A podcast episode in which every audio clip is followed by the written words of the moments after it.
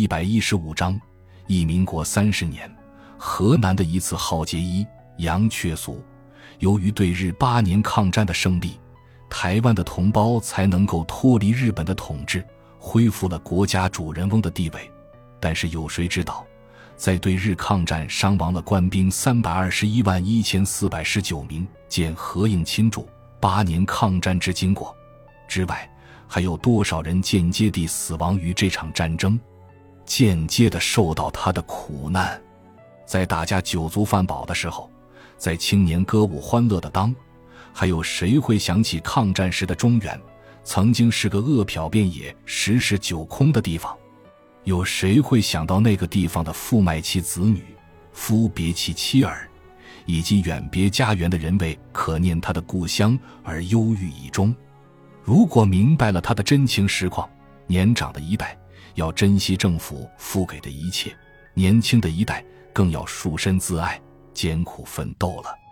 话说，当吹起对日抗战的号角，卢沟桥事变的一年当中，速称中原的河南省，从开封沦陷、黄河决口、武胜关撤守之后，就三面受到敌人的威胁。三十年（一九四一年）的秋天，郑县一度失守之后，延平汉县一带的大平原就随时有受敌气践踏的可能。陇海路拆除到潼关附近之后。通往大后方的一面也多是崇山峻岭，交通不便，差不多就成了军事上突出的半岛，甚至于可以说是近乎孤岛了。在如此的孤岛上，平原地区的县份就多负担一些军粮，接近前线的地方还要从沦陷区抢运一些盐粮、医药和其他些许的日用品供应大后方。至于壮丁之辈征捕于前方和大后方的，自不在话下。我们都知道，抗战时期的两难、河南和湖南曾经是国家主要的粮源和兵源，而河南的奋斗和贡献则更是艰苦卓绝。河南的农田大都是旱田，除了极少数的地区有水利开渠或者凿井可资灌溉外，都是平天后的风调雨顺为生的。因此，遇到大旱或者多雨成灾的时候，就要南从两湖运来白米，或者东北的大豆、高粱运来。此外，河南中部以许昌为中心，包括襄城、夹县等县，是以出产上等的烟叶扬名于当时。因为种烟叶的收入多于种粮，于是有不少的良田又都成了烟田。抗战以前，烟叶运往上海。抗战时期，有一些中小型的工厂制成卷烟，远销大西北。驰名的令箭牌香烟，就是由许昌人周锦堂就地设厂，自备马车运往西安，再由经销商转运各地。另有一件值得注意的事，是政府深恐一旦敌人越过黄河，粮食资敌，所有收获的粮食供应均需民食之外，农家的存粮有限的很。当时在如此的背景下，人民生活的基础是不稳定的，是不堪受到意外打击的。许昌是春秋时的许国，汉献帝时的首都，民国二十几年起就是领主、郾城等九县的首府，行政督察专员公署的所在地，位居河南省的中心，有铁道以通北平、汉口，有公路已达开封、洛阳、南阳等地。交通四达，农产素丰。抗战初期的时候，它是冀、鲁两省撤退的公教人员和一些难民的集中地。黄河决口后，平汉铁道也被拆除，它又成为一个黄泛区难民的收容所。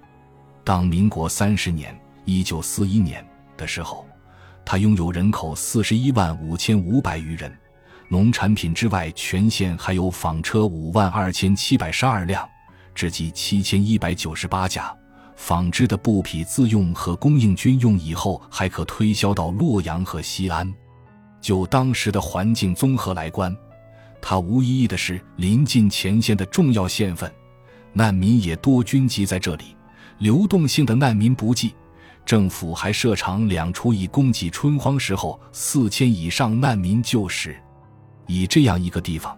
在不久的一二年内，竟然会十室九空。虽然是发生在多难的农村，而从它的代表性，也可以想到它临近县份的一般情形。如果不是亲见其事、亲临其地，是很难令人相信的。民国三十年的夏秋之交，大雨连绵，许昌的很多农田被水淹没，收获锐减。他的临近县份也多是如此。三十一年的春天，二麦刚刚抽苗，就接连不断的刮起了很大的黄风，有时候空中刚刚的堆来一些乌云，却又被一阵南风吹散。如此的，从阳历的四月到九月。就没有落过能够浸润土壤到一寸深的甘雨，尤其是在酷日当空的炎夏，田禾怎受得了？因而麦苗只长到一尺上下就枯黄了。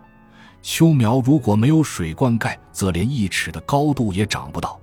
有些田地甚至干裂出显著而深刻的龟纹，使人感觉到地球就要破灭，更不能希望它产出食粮。说起来是祸不单行，秋天又从黄河泛滥区的东方，敌人所盘踞的地方飞来漫天遍地的蝗虫，把勉强灌溉培育的一些丘河也差不多一扫而光。沿黄泛区和平汉县的各县也大都如此。当这一年的秋天，我受赈济委员会许昌、南阳总站的委托。到许昌东邻的鄢陵视察难民的收容工作，并到黄河堤上一观它泛滥后的泼辣的情形。那滚滚的一望无际的滔天黄浪下，本来多是良好的农田和鸡犬相闻的农村，远从正县附近的花园口向东南连接到淮河，黄河泛滥之处，无数的农田村庄，无数的人民财产，都为抗战而牺牲了。而且，即使战后黄河堵口成功，黄河纳入孤岛，这黄河泛滥过的广大平原的农田也永难恢复它往日肥沃的旧观。离散后的灾民还能有几成愿意或者可以返回他们的故土？我正怅望着滔滔的黄浪，悲叹不已的时候，突然看到漫天的黄风从远远的对方刮来，中原地方。往往有漫天的黄风从多沙土的地方刮来，一年中不止一次。这是因为平原地区没有崇山峻岭遮阻的关系，从郑县的黄河边到武胜关的平汉路沿线，就一直是一块大平原。所以我对于这一次的黄风刮来，以为不足为奇。谁知道当风头接近到眼前的时候，又发现黄蜂并不是浑然一团，而是像弹头般的个体动物。蝗虫越过黄河，就速速的纷纷降落，但是降落的部分仿佛是凌空的沧海之偶然漏下了水滴，还有绝大部分的蝗虫像飞箭一般的越过我的头顶，飞向大后方。哎呀，这怎么得了？当中央政府从南京迁都重庆以后，为了充裕军需民事，实行征实的制度，为了预防有人破坏这种制度。还规定了虚报灾况的予以重惩。为了推行这种制度，一是在情况征实有功的予以加冕。当时的许昌县长是河南省内乡县的王环武，他预报当年许昌的农收为八成。不料旱黄连续成灾，不仅只许昌一县，从郑县延平汉县到许昌附近的各县，麦的收成大都是一成许，秋收则还不到一成。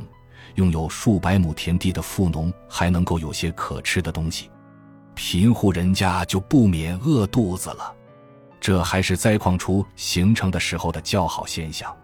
王桓武为了做官，不敢实报灾矿，只是狠着心按预报的八成数字催农人缴粮，缴不够的派地方自卫团的团用挨户做催。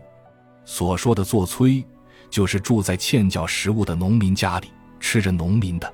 要着农民的，农民宁可自己没有饭吃，也不能不先打发催粮的人走。于是乎，卖衣物、卖牛马、卖耕具，卖掉一切可卖的东西来购粮缴粮。在如此情形下，许昌有一位经营棉纱致富的巨商孔绍周，不忍于心，想替全县的欠粮户挽粮。有人警告他不要惹起政治上的麻烦，他又袖手不管了。那时候。虽然高价购粮，可以招致数百里外皖北太和等少数县份的食粮，用手推车载运，迟迟而来，源源而来。但是产地的粮价逐日上涨，沿途的粮食商贩也有被劫杀的，销售地区的粮价就更为高涨。粮价最高的时候，一斗十六十斤的小麦就可以换到一亩田地，这在平时是五十块银元才能购买到手的。至于许昌西北地方的一些岗田，两张厚饼或者两株篮子干薯叶就可以换到一亩。买卖牛马。耕具的事本来很平常，而纷纷的出卖、纷纷的贱卖，则是少有的事。珠宝也不值钱，记得像猫眼石这些东西就不值人一顾。感谢您的收听，本集已经播讲完毕。喜欢请订阅专辑，关注主播主页，更多精彩内容等着你。